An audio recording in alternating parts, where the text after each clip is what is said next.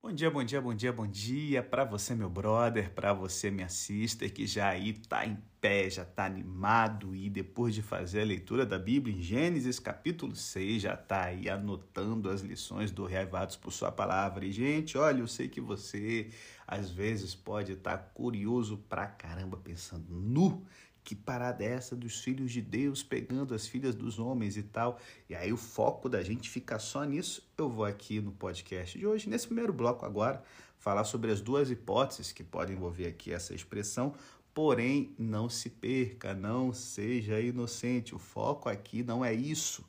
E isso é usado só para contrastar a maldade humana com a necessidade do juízo divino. Então, se liga aí, Gênesis capítulo 6, nós temos um texto que está falando da multiplicação da raça humana na terra, no verso 1, e na mesma medida ele vai falando sobre a multiplicação da sua maldade, tendo como resultado uma união desastrosa, tá certo?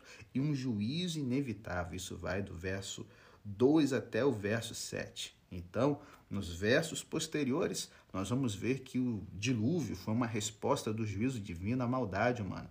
E nós podemos ver três verdades centrais nesse capítulo. Primeira, uma união perigosa, tá certo? Segundo, uma exceção honrosa, que vai ser o segundo bloco, tá certo? E a gente vai estar tá falando também no segundo bloco um pouco sobre Deus e sentimentos que são bem parecidos com os dos seres humanos, que nos chocam por causa da visão grega que nós temos sobre Deus. E no último bloco nós vamos ver sobre como Deus opera uma salvação milagrosa. E aí, é porque nós merecemos ou porque é uma iniciativa da bondade de Deus? Então, fica com a gente. E, gente, eu tenho que corrigir uma coisa aqui, rapaz. Nos últimos dias eu tenho, sabe, usado aqui algumas leituras, eu não tenho dado crédito ainda e tal, por causa Bom, eu gravei esses últimos podcasts aí com uma virose violenta, então a mente estava travando um pouco, mas eu quero aqui fazer aqui as indicações de leitura. Você que já está acompanhando a gente há muito tempo, já está ligado, mas para quem está começando não, eu sou adventista do sétimo dia, um pastor adventista, e é, eu sei que normalmente os membros da igreja têm acesso né, ao material da igreja, incluindo, por exemplo, a principal obra de referência, que é o comentário bíblico adventista. Então, se fosse para gravar o podcast baseado nisso, eu ia estar incentivando a preguiça, porque você, a melhor coisa, querido, se você quer informação, é você ler, porque na hora que você está lendo, você está estimulando sua imaginação e você está julgando o que você está vendo. Quando você ouve, é, é, o, o, julgamento ele também acontece, a imaginação também está acontecendo ali, só que é o seguinte, a parada vai sem filtro na sua mente, tá certo? Assistir ao mesmo tempo é a forma mais potente de passar conhecimento para vocês, porém é uma forma que vocês acabam baixando mais é, é, as rédeas. Então, assim, por isso que, por exemplo, eu sou a favor de você, assim, eu, minha vida, eu só fico vendo conteúdo na TV, é, é, a nível de, de informação e conhecimento quando eu tenho certeza que essa fonte é confiável. Daí que você vê muita gente maluca, muita coisa assim troncha, sabe? Sendo consumida através de videozinhos em Zap, em Telegram, YouTube, porque é sem filtro, galera, é sem filtro e potencializa muito mais a absorção de ideias. Então, fica a dica, tá certo? Leia se você pode. Você está ouvindo nosso podcast, tem alguma dúvida, pode me contatar. Eu sempre boto na, na figurinha da gente meu Instagram, pode seguir a gente lá e tal. Não sou monetizado, então você não vai estar tá dando dinheiro para ninguém, tá certo? É feito aqui no amor. Mas assim, dicas de leitura. É, então eu sempre, né, voltando aqui, né, depois dessa conversa aleatória toda, eu sempre busco então utilizar é, autores que não são da minha denominação porque me ajuda a desenvolver esse senso crítico de estar tá separando. Eu leio ali com uma, sabe, uma porção dupla de tal, porque eu sei que eu vou confrontar ideias que são diferentes. E isso é bom, porque você vê o que, que são semelhanças, por que, isso aqui é diferente. É, é, como no Apocalipse, as sete igrejas têm visões diferentes de Jesus e é no todo das igrejas que a gente tem a visão dele completa. Então é bom a gente, sabe, não ficar só muito ali na nossa realidade, ver o que, que isso aqui, opa, isso aqui foi uma coisa que eu não consegui captar, porque a minha fé tem a ênfase só nesse ponto aqui, beleza? Então a gente está usando aqui para gravar a temporada de Gênesis alguns livros. Primeiro, que tem sido o texto base para a maioria, a maior parte dos podcasts de Gênesis, é o Pentateuco para Todos, da Thomas Nelson do Brasil. O autor é o John Goldingay. Ele é um autor anglicano, é a igreja da Inglaterra, que vai ser a mãe do metodismo, vai ser a mãe do adventismo também, a tradição anglicana e tal. Então, é um autor muito bom, tem pontos enormes que eu discordo dele, porém, no geral, é, é, ele tem assim, ele tem uma aproximação que achei interessante, tá certo? O outro é o Bruce Waltke, que ele é o autor de uma série da editora Cultura Cristã, que é presbiteriana. A denominação dele eu não lembro agora, mas é o livro de Gênesis na série Comentários do Antigo Testamento da Cultura Cristã. Tem me ajudado muito também, principalmente na parte de análise literária e tal. E é um lançamento, acho que se eu não me engano, ano passado, do Hernandes Dias Lopes, que é presbiteriano é o livro Gênesis, tá certo? É uma série de comentários expositivos que são muito bons dele. Então, são esses três aí que a gente tem usado, fora outros, né? A gente faz algumas pesquisas e tal. Na parte mesmo do Gênesis 1 e 2, teve Adalto Lourenço. Também pesquisei também algum, alguma coisa do evolucionismo teísta, para poder ali ter uma visão é, diferente um pouco e aquilo que às vezes a gente até comentou de algumas coisas que a gente tem que ficar ligado, tá certo? Ao abordar o pessoal que é cético, enfim. Então, tá as dicas aí de, de leitura é, que eu tenho utilizado, tá bom? E tentado aí passar uma visão para vocês.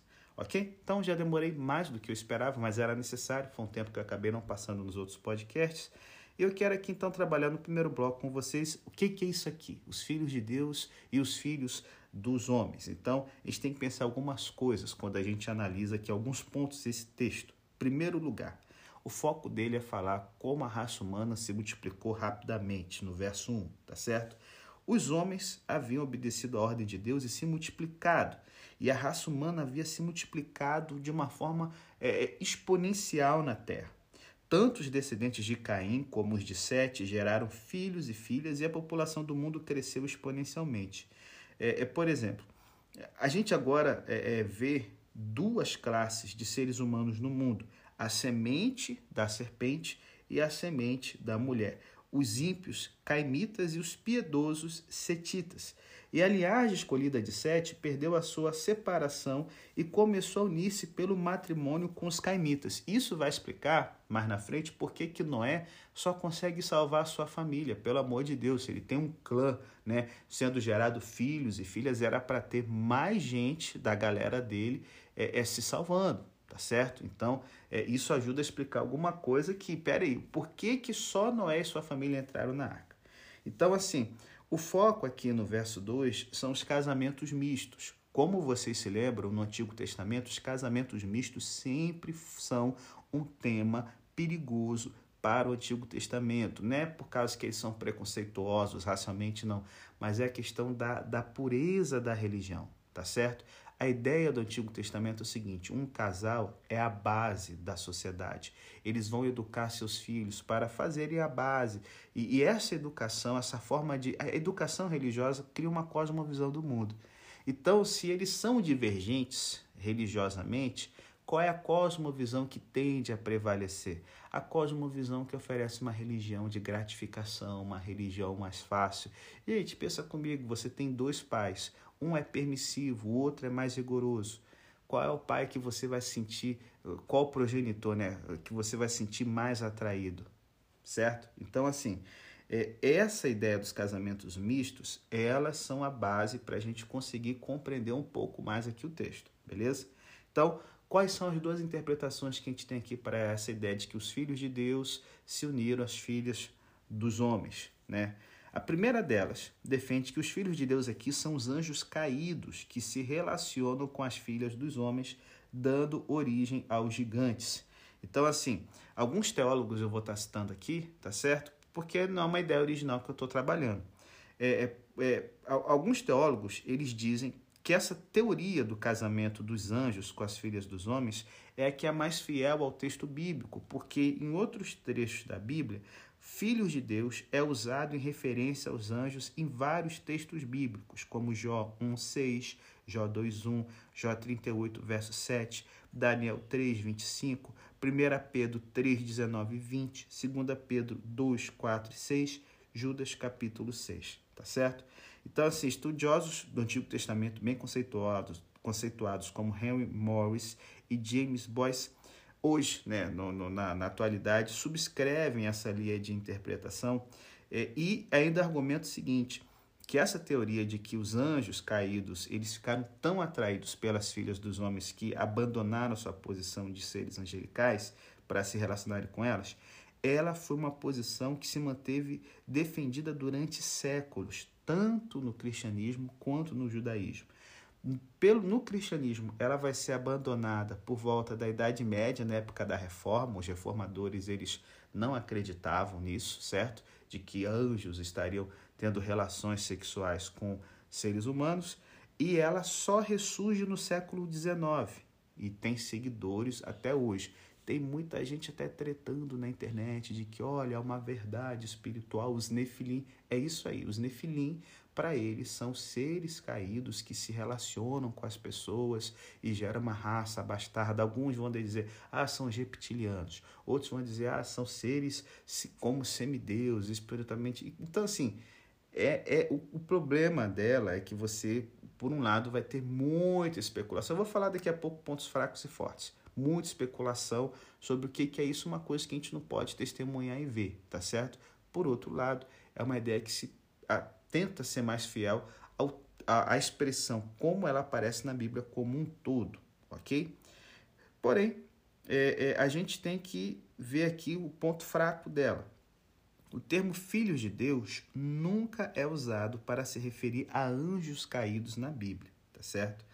É, ela é usada para se referir a anjos que estão atualmente servindo a Deus. Além do mais, em nenhuma parte das Escrituras há a descrição de anjos caídos coabitando com mulheres. Por quê? Jesus, em Mateus 22,30, foi enfático ao afirmar que os anjos não se casam e nem se dão em casamento. Se Jesus é a maior revelação de Deus, gente, é, é, seria até desonesto fazer uma afirmação dessa se ele sabia o que aconteceu e sabia, né, no passado e tal. Então, assim, os anjos, pela afirmação de Jesus, são assexuados, ou seja, não são uma raça que tem capacidade de procriação. A quantidade de anjos criados é a mesma que existe até hoje, do mesmo modo que a quantidade de anjos caídos é a mesma até hoje, um terço do que existia no céu, beleza? Então, essa interpretação de anjos caídos tendo relação sexual com as filhas dos homens e trazendo ao mundo uma raça de gigantes, ela não tem amparo nas escrituras. Mas você fala assim, peraí, pastor, você citou um monte de referência bíblica, 1 Pedro 3, 2 Pedro 2 e Judas 6, são as que de uma certa forma se refere a filhos de Deus, né? é, é dentro em cartas que no seu contexto falam de anjos que caíram e, e tiveram sua punição e tal. Então, é, se liga. 1 Pedro, 2 Pedro e Judas, como eu comentei na, na temporada sobre, essas, sobre essas, esses, essas cartas, esses escritos, eles usam o material da piedade judaica da época. E na época deles, certo? O judaísmo, a tradição judaica, trabalhava muito, acreditava muito fortemente de que esses filhos de Deus eram anjos que haviam perdido a sua posição, se tornado seres humanos e tido relações com mulheres e daí gerado gigante, ok? Então, assim, é, um, é uma parada que, como a gente já comentou no Novo Testamento, é, os autores do Novo Testamento, ao usarem fontes que não são a Bíblia Sagrada em si, não necessariamente estão validando que aquele livro ali, aquela ideia é uma verdade, mas eles estão usando exemplos da piedade judaica para ilustrar os pontos que eles estão trabalhando. Assim como, por exemplo, eu posso na minha pregação usar um exemplo da cultura popular, tá certo? É, vamos supor, eu vou fazer um sermão sobre, é, sei lá, a questão da volta de Jesus, a ressurreição dos mortos, né? Eu posso às vezes pegar a ideia do Walking Dead para trabalhar uma, uma questão cultural de como a cultura vê, como algumas vezes o pessoal espera o apocalipse zumbi e no contraste mostrar o que, que a Bíblia fala é diferente. É um tipo de comparação. Ah, mas não é o que eles estão fazendo aqui. Mas muitas vezes a gente pega a comparação de uma forma positiva, tipo o que Jesus faz na parábola do rico e Lázaro. Vocês acreditam na ideia da imortalidade da alma? Então vou contar uma história para vocês que vai ilustrar um pensamento, uma ideia maior que vai ultrapassar. É, é, eu quero pegar aqui lições morais. É o que acontece na parábola do rico Lázaro. A gente não vai pegar a parábola do rico Lázaro para dizer, ah, o céu é assim, o inferno é assado. Não, a gente acredita que o foco de Jesus é transmitir uma lição moral. É basicamente o que acontece com Pedro e com Judas quando eles trabalham em suas referências com os dias de Noé, os anjos caídos e tudo mais. Bom, vamos lá. É, segunda, é, é, outra coisa ainda, certo? É, a, a ideia de anjos caídos tendo relação sexual com as filhas dos homens nos traz um outro problema. Ah, os gigantes são sobrenaturais. Beleza. Parece ser sobrenatural. Só que a gente vai ver esses gigantes aparecendo também na conquista de Canaã. Certo? Os Nefilim, até o mesmo termo como sendo dos habitantes de Canaã por serem gigantes. A gente vai dizer então que depois do dilúvio, novamente os anjos caídos fizeram essa mesma treta, é, ou anjos perderam a sua posição no céu, mas espera aí, a Bíblia não está falando mais disso, certo? E a gente está fazendo uma teologia em cima de um texto que é ambíguo, então vamos ter cuidado com isso. Por quê? Primeiro, o foco aqui do juízo do dilúvio é contra a humanidade terrestre, não contra a esfera celestial, certo? Então, a segunda interpretação que fala, bom, fechou aqui? Beleza? Então podemos ir. A segunda interpretação ela defende que o texto está falando aqui dos casamentos mistos, ou seja, a união marital entre os descendentes piedosos da família de Sete com as mulheres da família ímpia de Caim, certo? E na igreja primitiva, essa interpretação dos casamentos mistos, ela começou a ser defendida por São João Crisóstomo e Agostinho, e contrabalançou essa opinião dos anjos caídos, que começou a se tornar algo exclusivo dos judeus na Idade Média, bem dizer, beleza? E ela foi defendida na reforma, como eu já disse, por Martinho Lutero e João Calvino. Bom, nessa esteira de pensamento, a interpretação cristã tradicional ela entendeu que os filhos de Deus e as filhas dos homens são uma referência aos filhos de Sete, da linhagem justa, adoradores do Deus vivo, se casando por causa da beleza com as filhas de Caim, ou aliança política, certo? Que eram idólatras e que o pecado em decorrência da mescla das duas sementes contaminou a linhagem. Principalmente quando a gente pensa o seguinte, gente: a gente tem umas, duas civilizações crescendo paralelas por milhares de anos, certo? Se você defende a posição tradicional, né, de que ah, a Bíblia tem 6 mil anos de idade, você tem 1.600 anos aqui de linhagens diferentes. E isso está acontecendo perto do fim dos dias de Noé, com Lameque promovendo a poligamia, beleza? Então, assim, é, você tem um tempo suficiente para algumas características né, é, é, é, se fixarem. Se você defende um, um posicionamento evolucionista teísta, aí você tem mais milhares de anos ainda. Então, para que alguns traços sejam permanentes, beleza. Então, assim, na ideia da, da união de dois grupos genéticos, você vai ter um, uma, uma miscigenação que vai. A gente ter a, a, ideia do racismo, de a miscigenação, ela enfraquecer a raça, que é o que os racistas defendem. Só que a miscigenação, ela muitas vezes vai trazer o que há de potencial de duas raças.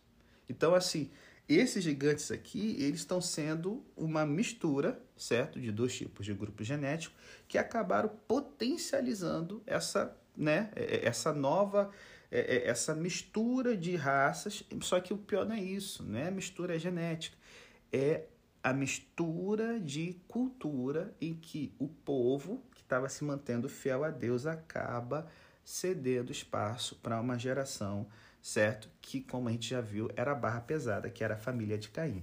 Então, assim, o termo filhos de Deus, ele também ocorre, e muito mais vezes na Bíblia, em referência aos seres humanos, não a anjos caídos, como a gente pode ver em João 1,12, Romanos 8,14, Filipenses 2,15, 1 João 3,1 e Apocalipse 21,7. Então, assim, é, talvez o problema para quem defende essa ideia é o seguinte: ah, pastor, o livro de Jó, os filhos de Deus ali. Bom, eu já falei, eles aparecem também com referência aos anjos, só que nunca há anjos caídos. Então, por isso que não dá para a gente abraçar essa ideia dos nefilins aí, tá certo? O que está em foco aqui é que os homens da descendência piedosa de Sete começaram a se casar com as mulheres ímpias da descendência de Caim, e esse casamento misto corrompeu toda aquela geração a ponto de Noé e sua família serem os únicos que conseguiram se salvar, certo? E aí, essa vai ser um, uma base, um pontapé inicial para que o casamento misto, o julgo desigual, seja reprovado por Deus, tanto no Antigo quanto no Novo Testamento, certo? E outra coisa, gente, Jesus diz que os dias que precederão a sua segunda vinda terá semelhança com os dias de Noé, como a gente vê em Mateus 24, 37 e 39. Qual foi a ênfase desses dias? Eles comiam e bebiam, casavam e davam-se casamentos, até o dia em que Noé entrou na arca e não perceberam, senão quando veio o dilúvio e levou a todos. Assim também será a vinda do filho do homem, tá certo? Então, se a gente começar a pensar que aqui são anjos caídos, então a gente tem que começar a esperar que agora anjos caiam, anjos que estão com Deus ou demônios comecem a se tornar seres humanos e comecem a casar para causar uma impiedade geral. Qual o problema? Aí você começa a dar pano para manga, para a teoria da conspiração, dos reptilianos. Você começa a olhar com desconfiança para todo mundo que te cerca, entendeu? E outra, é um, é um tipo de, de, de teoria que, que quer tirar a, a, a ideia de que o ser humano ele é uma droga, ele é o culpado, sabe, dos problemas desse mundo. Ah, não, sempre tudo é o diabo. O diabo tem a sua parte de culpa. Só que aqui o foco nesse capítulo, e é o que a gente vai ver no próximo bloco, é que o ser humano é um ser infeliz que dá muita treta, tá certo? E é por isso que no verso 3 o juízo divino vem. Deus retira a influência do seu espírito no homem, porém lhe dá um tempo para se arrepender. E aí, esses 120 anos que aparece aqui no texto não seriam aqui o limite da vida humana, porque a gente vai ver que na geração pós-dilúvio, os caras aos poucos estão perdendo a sua longevidade, mas estão vivendo muito ainda, tá certo? Por exemplo, muitos dos descendentes de Sem viveram mais de 400 anos após o dilúvio. Aqui se trata, na verdade, do tempo de graça para a humanidade, ou seja, o momento em que Deus resolve destruir essa raça ímpia, certo? Então ele dá um adiamento de 120 anos na execução da pena imposta à humanidade, e esse período é o período em que Noé prega enquanto constrói a arca. Por isso daí a ideia, ah, Noé pregou 120 anos. Mas onde que está isso aí no texto de Gênesis? Essa é a inferência. Então, esses 120 anos eles são um espaço de tempo entre a proclamação e o dilúvio, não os anos de vida de um indivíduo. Então, esse período permitiria as pessoas se arrependerem. Nesse período, Noé constrói a arca e, ao mesmo tempo, é o pregador da justiça, porém ninguém lhe dá ouvidos. E aí, fechando aqui esse bloco, que já está longo, tá certo? A gente tem aqui a descendência dos gigantes, né? E esses caras são gigantes no tamanho, mas pigmeus na vida espiritual. A palavra gigantes no hebraico nefilim, que eu já citei antes, significa literalmente os caídos ou aqueles que caem sobre os outros. O texto não faz uma relação casual, é, causal, né, de causa e efeito entre o casamento dos filhos de Deus com as filhas dos homens e a existência dos gigantes.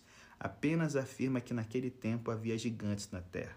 Porém, o termo gigante simboliza tudo que há de pior no ser humano. Golias, gigante. Me diz um gigante que era gente boa na Bíblia. Só são carniças. Então, o que, que o texto está querendo dizer é que nesse período os gigantes não eram apenas pessoas de força e estatura de, é, é, é superior à média, mas que eles usavam isso para caírem sobre os outros, seja em estupro, seja em violência, seja em maldade, certo? Na mesma época em que os filhos de Deus é, é estavam buscando aliança com as filhas dos homens. E aí tem uma coisa que às vezes passa batida para a gente, da, dos dias de hoje, da humanidade. Normalmente, o tamanho da estatura do ser humano está acompanhado com o acesso a uma boa nutrição, a boa comida. É, civilizações que têm carências de proteína e uma alimentação pobre, normalmente a média de altura é menor. Civilizações que têm é, é, acesso a boas fontes de proteínas e, e, e a uma né, comida mais saudável, um ambiente mais propício, elas têm uma altura maior. Por isso que, por exemplo, né, os nórdicos, né, que têm um, acesso maior a proteínas do que pessoas que vivem em regiões desérticas, os caras vão ter 1,80m, 1,90m, e os caras de regiões desérticas, semidesérticas, 1,50m, 1,60m, tá certo? Bom, já dá para imaginar que você está vendo uma pessoa, um gigante. É claro que os tamanhos desses caras aqui deveriam ser um pouco maiores do que a média. Então, assim, Cara, é muito mais fácil você usar sua força sobre quem você acha que é mais fraco, não é? Então, assim, eles se tornam pessoas famosas, realizam grandes conquistas, guerras e batalhas. É nessa ideia que esse termo vai ser usado aos habitantes de Canaã antes do povo de Israel conquistá-lo, em Números 3, Deuteronômio 1, e quando esses gigantes são derrotados por Josué, em Josué 11 e Josué 14, tá certo? Se a gente está defendendo que esses anjos caídos aqui são Nefilim, então, ah, os anjos caídos e tal, pô, sobreviveram ao dilúvio e tiveram uma raça que continuou? Gente, vamos à cabeça aqui, pelo amor de Deus, tá certo? Esses caras são tão poderosos depois do dilúvio, na época que Israel entra em Canaã, que os israelitas se sentiam como um bando de gafanhotos perto deles. Imagina, os caras foram escravos, 40 anos no deserto, com uma dieta que era carente de proteínas, tá certo? Com uma única fonte de alimento, maná. O tamanho dos caras, a média é ser 1,50m, 1,60m. Canaã muito fértil, os caras 2 metros, 2 metros e 10, 1,90m, entendeu? Como é que você se sente no período que você não tem arma, bomba, lança-chamas? Pô, tamo ferrado. E aí, talvez Deus tenha permitido isso tudo, porque o foco em todo Deuteronômio, Êxodo, Números é: vocês vão conquistar essa terra não pelas suas habilidades, mas porque de Jeová eu estou com vocês, tá certo? Então, os gigantes do Antigo Testamento não tem nada em comum com os gigantes semideuses das religiões pagãs. A ideia do texto bíblico aqui é outra, mas como eu disse, não é o foco. Depois da vinheta, já ficou grande esse bloco, a gente vai ver ainda dois blocos que vão ter 10 minutos cada, mas que têm uma ideia importante, que é sobre por que Deus se arrependeu e por que Noé alcançou graça. Então, não desanima, continua na velocidade e meio e daqui a pouco a gente está de volta aí.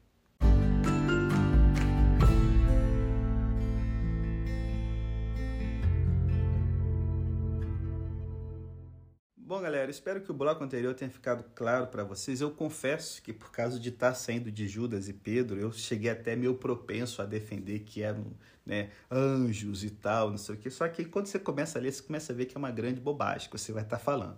Eu falei assim, poxa, cara, é importante da gente entender o que a Bíblia quer dizer, os termos e tal. E isso vai ser interessante também para esse bloco agora. A gente vai falar sobre termos. E aí, caramba, peraí, como é que Deus pode se arrepender de ter feito algo se a Bíblia fala que Deus não muda. Então, galera, primeiro, a gente tem uma visão grega sobre Deus, tá certo? Na filosofia grega, Deus ele não tem sentimentos, ele é imutável. Como Aristóteles dizia, o motor imóvel. Então ele não muda de pensamento, ele não sente emoções. Essa foi a roupagem que acabou sendo construída a noção de Deus no cristianismo, na nossa civilização. Então, quando a gente se depara com textos como esse, isso choca bastante a gente, tá certo? Porém, eu quero convidar você a pensar da forma como os textos hebraicos, a mentalidade hebraica via Deus, e por isso que o cristianismo se torna algo tão lindo e tão especial, com essa visão de Deus, quando ele começa a se espalhar pela bacia do Mediterrâneo.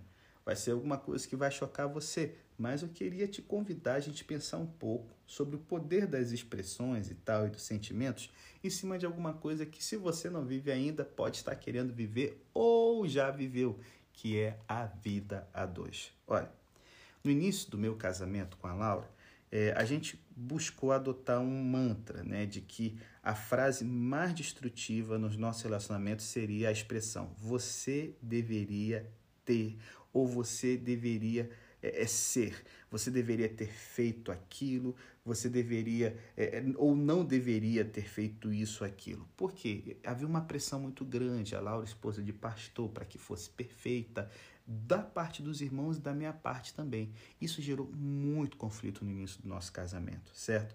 E, e gente, essa expressão você deveria, né? É, é, é, é, cara, isso é uma coisa tenebrosa, é destrutiva porque ela foca é, é, é, em olhar no, no passado e como se o tempo tivesse sido desperdiçado e não houvesse nada no presente para fazer respeito do que fosse agora. Fora de botar, cara, uma crítica negativa, cara, muito forte.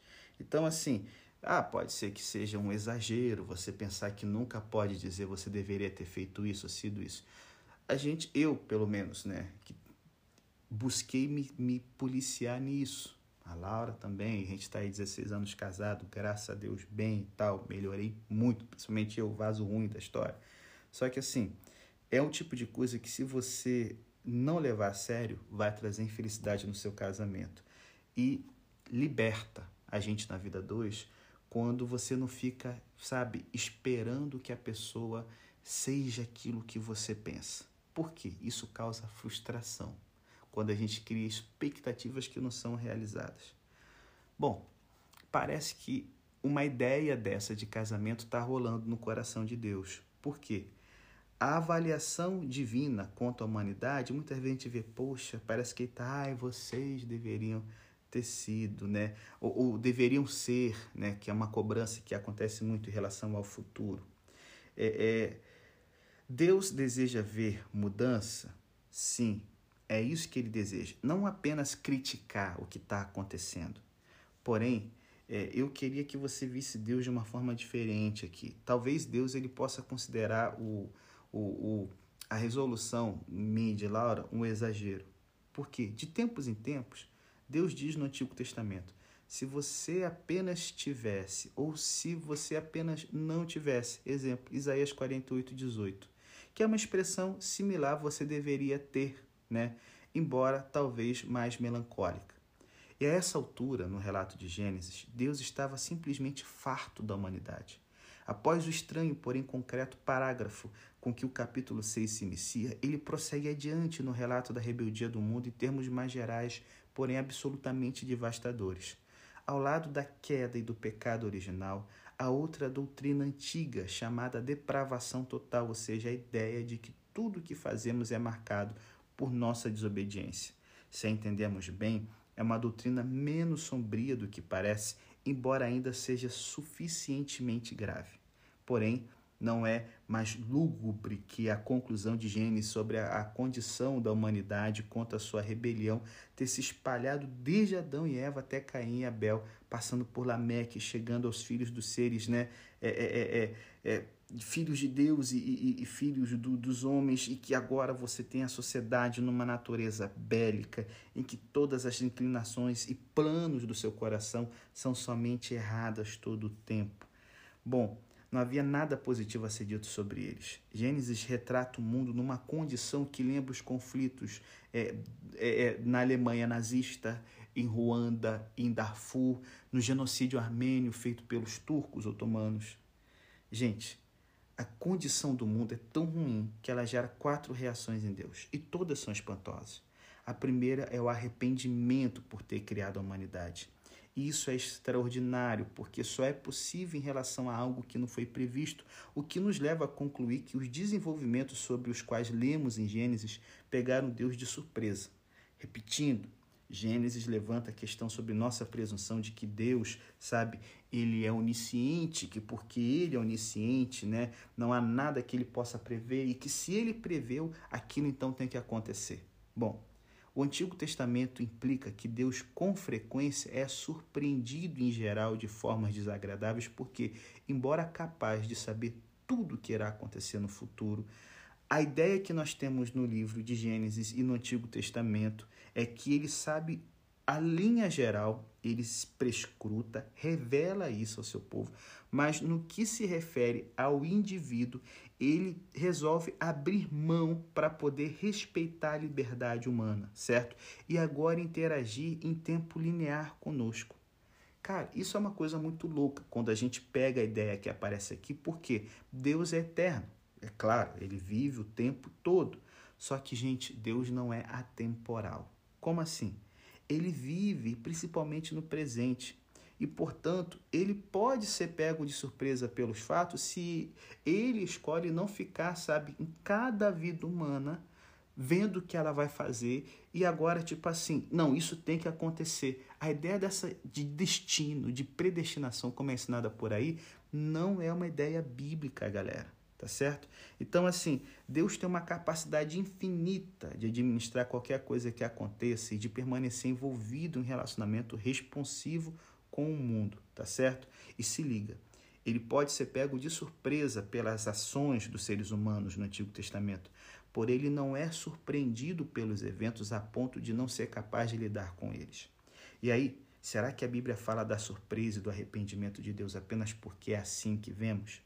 Deus é simplesmente retratado como se fosse um ser humano. Isso parece envolver a decisão sobre o que deve ser verdadeiro em relação a Deus com base naquilo que pensamos ser real, em vez de usar o que a Bíblia diz como fundamento. Se a Bíblia não quer dizer exatamente isso quando diz que Deus se arrepende das coisas, por que então deveríamos assumir que significa o que diz quando fala sobre outros sentimentos humanos, como, por exemplo, que Deus nos ama? Então, isso aqui nos leva à segunda declaração espantosa. Deus vê as coisas como são e sente dor no coração. E aqui está uma outra emoção que poderia se imaginar como sendo exclusivamente dos homens, mas que é sentida por Deus. Nosso sentimento de dor é, na verdade, outra indicação de que somos feitos à imagem divina. Além disso, alguém pode imaginar que se Deus fosse ter uma reação emocional com relação a toda aquela maldade, ela seria de raiva, e a ação de Deus em breve, que ele vai tomar, né, pode parecer uma ação resultante desse sentimento. As pessoas, porém, pensam no Deus do Antigo Testamento somente como um Deus que se ira, e, de fato, nós temos uma grande dose de ira no relato das Escrituras. Porém, Gênesis jamais descreve Deus como uma pessoa é, ranziza, irritada ou irada, porque é da natureza dele. E isso, gente, é muito sugestivo.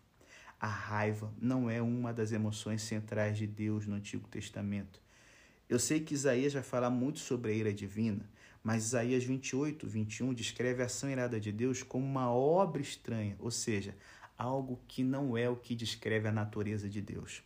O primeiro sentimento do Criador após o arrependimento é a dor. E podemos entender por quê.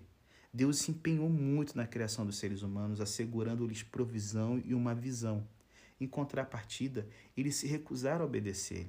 Ele está buscando um relacionamento autêntico, e o livro de Isaías, na verdade, começa com o exasperado protesto de Deus contra os israelitas em particular. Criei filhos e os fiz crescer, mas eles se revoltaram contra mim. Então, gente, Deus está ferido. E aqui a ligação entre o verbo afligir, usado em relação ao coração de Deus, e as palavras dor e sofrimento, em Gênesis 3, sugere que a dor vivenciada por mulheres e homens, em conexão à criação de filhos ao trabalho, é a mesma dor experienciada por Deus. E a terceira reação espantosa de Deus é a decisão de raspar a humanidade, uma expressão muito forte, por vezes usada no contexto de extirpar algo da memória. Felizmente, ela também é usada com frequência no sentido de apagar nossos pecados. Eles foram totalmente eliminados. Deus não se lembra deles, seus bancos de memória estão vazios. Porém, essa primeira ocorrência com sentido de raspar é muito mais solene. Deus está determinado a não apenas fazer uma limpeza étnica, mas uma limpeza de espécies. A reação divina é aterrorizante não apenas pelo ato de extermínio, como também por significar o abandono do projeto que Deus iniciara. É uma plena admissão. É, cara, isso para Deus deve ser mais pesado. É como se ele estivesse admitindo, gente, um fracasso absoluto. De certo modo, isso é sublinhado pela declaração posterior da intenção de incluir o restante da criação vivente nessa eliminação. O que eles fizeram para merecer isso? Aí você tem que pensar. Você tem uma galera, bicho, vivendo 900 anos. Imagina um Einstein vivendo 900 anos. Imagina, sei lá, é, um, um, um Aristóteles vivendo 900 anos. Imagina o, o Bill Gates vivendo 900 anos com pleno domínio das faculdades mentais. Agora imagina também um Hitler. Imagina também um, um general, é, é, é, general Shiro, que foi o general responsável pela, pela guerra é, é, biológica do Japão na Segunda Guerra Mundial. Imagina essa galera, sabe? Tentando. É, eles estão tocando louco no mundo, entendeu? E, cara, eu, eu não sei, é uma coisa minha, minha e de alguns outros adventistas também. É, cara, você já pensou se às vezes a destruição de muitos animais no dilúvio que não existem hoje tenha sido resultado de experiências desses caras, a ponto de, sabe, ter bagunçado demais? Como a gente vê, quantas raças de cães e tal são raças modificadas cientificamente certo? Geneticamente, cruzamentos e tal. Não estou falando de, de clonagem, essas coisas todas. Uma, uma outra coisa. Isso eu tava. Eu li no. Eu não estou lembrado aonde, mas, por exemplo, a galera que defende o evolucionismo teísta. É, hoje a ciência fala que existem seis tipos é, de espécie humana, né?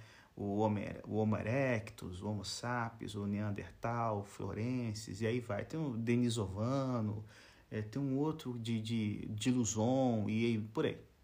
E que eles foram contemporâneos dos sapiens e que quase que no mesmo período eles desapareceram. As outras espécies, só o sapiens continuou. Cara, eu estava vendo alguém defendendo, e aqui eu estou na área da especulação, alguém que defende o evolucionismo teísta, é, dizendo que essas raças, essas espécies humanas que eram inferiores né, é, é, mentalmente é, ao Homo sapiens e habilidades, mais lembrando os primatas do que. Cara, bicho, até esses. Eu tô, cara, eu tô assim viajando muito. Mas, pô, os caras fizeram umas paradas que, que pô, diminuiu a humanidade, alguém, então Deus acabou. É uma viagem do caramba, eu sei. É só. Você sabe que eu não gosto dessas viagens, mas às vezes é bom, assim, pensar um pouco o seguinte. Cara, esses caras fizeram uma treta violenta, amigo. É uma sociedade que, pô, é tipo a Alemanha nazista tendo que ser destruída, tá certo? Porém, voltando aqui ao texto bíblico, uma realidade refletida por essa declaração é que o destino de toda a criação está conectado. A declaração divina traça um paralelo com a ideia de que os pecados dos pais afetam seus filhos. Não há como ser de outra forma. Para o bem ou para o mal, o destino dos pais e dos filhos estão vinculados. Os dois capítulos iniciais de Gênesis assumem que os destinos da humanidade e das demais criaturas viventes estão conectados.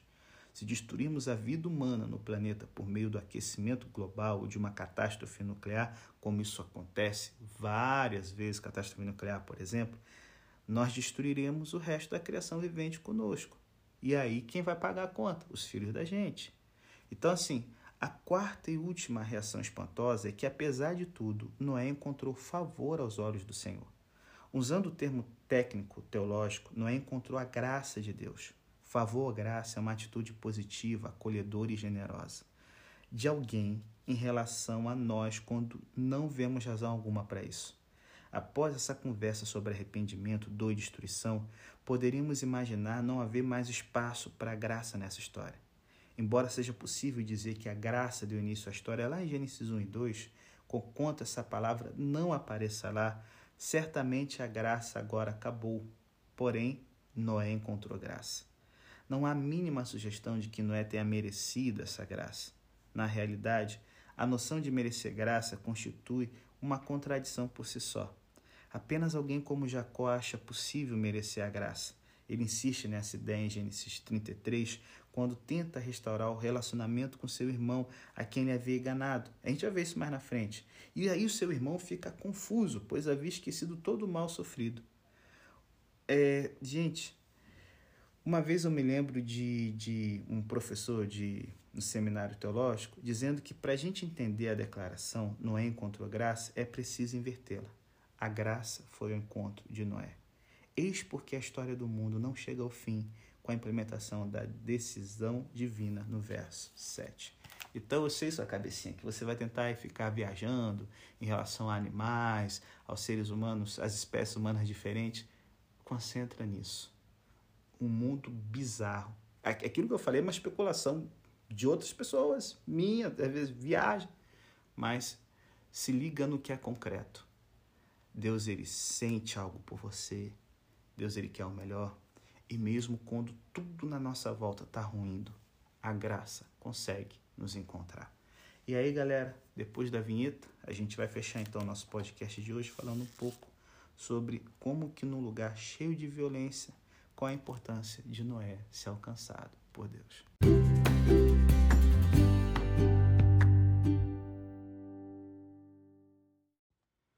No início do século XX, o Império Otomano empreendeu uma tentativa sistemática de aniquilar o povo armênio na Turquia simplesmente porque eles eram cristãos. E não só os armênios, os gregos pônticos, os assírios, os cristãos jacobitas, certo? Todas as minorias cristãs dentro do território que os turcos consideravam como uma Turquia étnica. Só de armênios estima-se que até um milhão e meio de pessoas tenham sido mortas. Foi a população étnica que mais sofreu. Assírios, de 700 mil a um milhão. Gregos, os gregos pônticos, os gregos do, jônicos do Império Otomano. Cara, mas os gregos pônticos de uma forma especial. O ruim de ser historiador é ser detalhista. Cerca de um milhão. Foi tão bizarro que quando Hitler começou o genocídio nazista, ele falou: Ih, ninguém vai se importar. Olha o que aconteceu com os armênios na Primeira Guerra Mundial. Ninguém nem lembra mais disso. E aí, na metade do século XX, 6 milhões de pessoas foram mortas simplesmente por serem judias.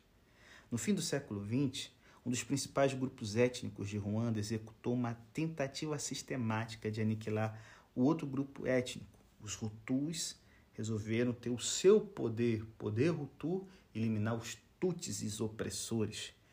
Cerca de um milhão de pessoas foram mortas. Foi um genocídio tão bizarro. Foi três meses, mataram um milhão de pessoas. Eles foram mais letais do que Auschwitz, que é o lugar do mundo onde morreu mais gente por metro quadrado. Os alemães levaram dois anos para matar um milhão de pessoas em Auschwitz. Os caras levaram três meses. Então, assim, Ruanda é, mas é um lugar, assim, bonito, né? dizem, dizem, mas vamos lá. No início do, do século XXI, não é mesmo, é, é bonito mesmo, mas infelizmente né, a beleza geográfica regada sangue. Não só Ruanda, quantos lugares. Vamos voltar, vamos voltar. No início do século XXI, recente agora, o governo do Sudão e grupos tribais sudaneses combinaram ataque e negligência a outros grupos tribais, gerando 500 mil mortes entre o povo de Darfur. E cara, fora o Lodomor, Stalin na União Soviética, 7 milhões de ucranianos mortos pela fome. A gente tem a China com uma prática genocida na região do Xinjiang hoje contra a minoria muçulmana, os Rohingya na Birmânia, os Karen na Birmânia, budistas matando muçulmanos e cristãos de uma forma de limpeza étnica. E aí, vou parar aqui, é muita coisa. A mente do historiador começa a viajar e eu sei que uma das perguntas que tais eventos provocam é: que tipo de Deus permite isso? E outra questão pode ser, e essa para mim é a fundamental: que tipo de criaturas os seres humanos são para causar e permitir isso? A grande questão é essa. Você não tem Deus do céu, sabe? Criando campos de concentração, são seres humanos. Gente, ah, em nome de Deus aconteceu muita coisa. Em nome dele, não por ele. Isso é uma diferença. Alguém pode fazer algo tentando defender você que seja uma coisa que você nunca concordaria. E aí, a gente tem agora o século XX, que é descrito como o mais violento da história. E mesmo que haja um, pouco de exagero, né? É, ah, não, mas o ser humano e tal, ou, ou, ou simplesmente reflita a existência de armas mais destrutivas, essa descrição reforça a ideia de que não há fundamento para afirmar que a humanidade progrediu moralmente ao longo dos séculos. Embora seja possível ver de tempos em tempos desenvolvimentos em algumas áreas, podemos também ver regressão em outras. Felizmente ou infelizmente, isso foi o que Deus viu milhares de anos atrás. Ele tinha criado um mundo bom, mas o que Deus vê é um mundo arruinado pela humanidade. Deus criou o mundo e comissionou os seres humanos para fazê-lo funcionar em harmonia, mas eles fizeram exatamente o oposto. Quando olha para o mundo, Deus vê violência em toda parte. De certo modo, esses versículos em Gênesis 6 são incoerentes. Eles ficam repetindo as palavras violência e devastar. Se o aquecimento global causar uma catástrofe que possa, sabe, matar muita gente submergindo áreas extensas ou eliminando a, a fertilidade de outras regiões do globo, ou trazendo enchentes por causa, né, da, enfim, a gente vai ser capaz de ver isso em termos de causa e efeito. A gente vai sentir um pouco aliviado por não ter de considerar que Deus provocou isso deliberadamente por um ato de julgamento, já que foram seres humanos que estão cavando um negócio desse. Por outro lado, as pessoas certamente perguntarão: Ei, por que Deus permitiu isso? É, eu, eu liguei o fogo, botei a mão no fogo e me queimei porque Deus permitiu eu fazer. É mais ou menos isso. A Bíblia é capaz de ver catástrofes em termos de causa e efeito, e algo dessa natureza está implícito em como a história insiste em repetir o termo, o verbo devastar. Devastação produz devastação, como seria o caso do aquecimento global. A humanidade tem devastado seu caminho e, por consequência, o mundo. Assim, de igual modo, Deus devastará a humanidade, bem como o mundo. Porém, gente, a Bíblia não é bastante severa. É, é, é, a Bíblia também, também é bastante severa quanto a atribuir tais catástrofes à ação direta de Deus. Coisas acontecem e, às vezes, Deus não permite simplesmente que aconteçam, mas faz acontecer. No entanto, Deus não é muito bom no quesito severidade. Apagarei tudo, Deus disse. Não houve qualquer conversa sobre fazer uma limpeza e começar do zero. É isso, disse Deus, estou fora. E aí você tem uma declaração em seguida. Noé encontrou a graça, ou a graça foi o encontro de Noé. E isso é totalmente lógico da perspectiva humana. Mas assim é a natureza da graça. Ao mesmo tempo, pode-se dizer que ela é totalmente lógica. Como poderia Deus desistir do projeto da criação? Como poderia Deus render-se à tentação de admitir o fracasso? Como poderia Deus admitir a derrota? Então, essa é a razão de a graça ter encontrado Noé. Não é de estranhar que esse modus operandi seja claramente o mesmo usado em outras ações da graça divina presente na Escritura. Não existe qualquer mérito em nós que justifique sermos encontrados pela graça de Deus. Caso houvesse, não seria a graça. Se isso sou injusto, então sim é injusto, mas é compatível com o restante da vida. Deus não concede dons, capacidades e duração de vida iguais para todos. Ele não decidiu fazer a humanidade igualitária. A vida não é justa. A prioridade na mente divina não é equidade, mas como servimos a Deus e as demais pessoas com nossos dons, nossas capacidades e a nossa vida, independentemente de sua adoração. Deus é gracioso conosco não para o nosso bem, mas para benefício dos outros. Deus mostra graça a Noé porque isso significará dar ao projeto da criação um novo pontapé inicial em vez de render-se à noção impossível de abandoná-lo. As mesmas dinâmicas estão presentes na história de Saulo, o perseguidor, que não merecia aquele encontro com o Senhor, mas Cristo agiu assim para transformá-lo em seu servo.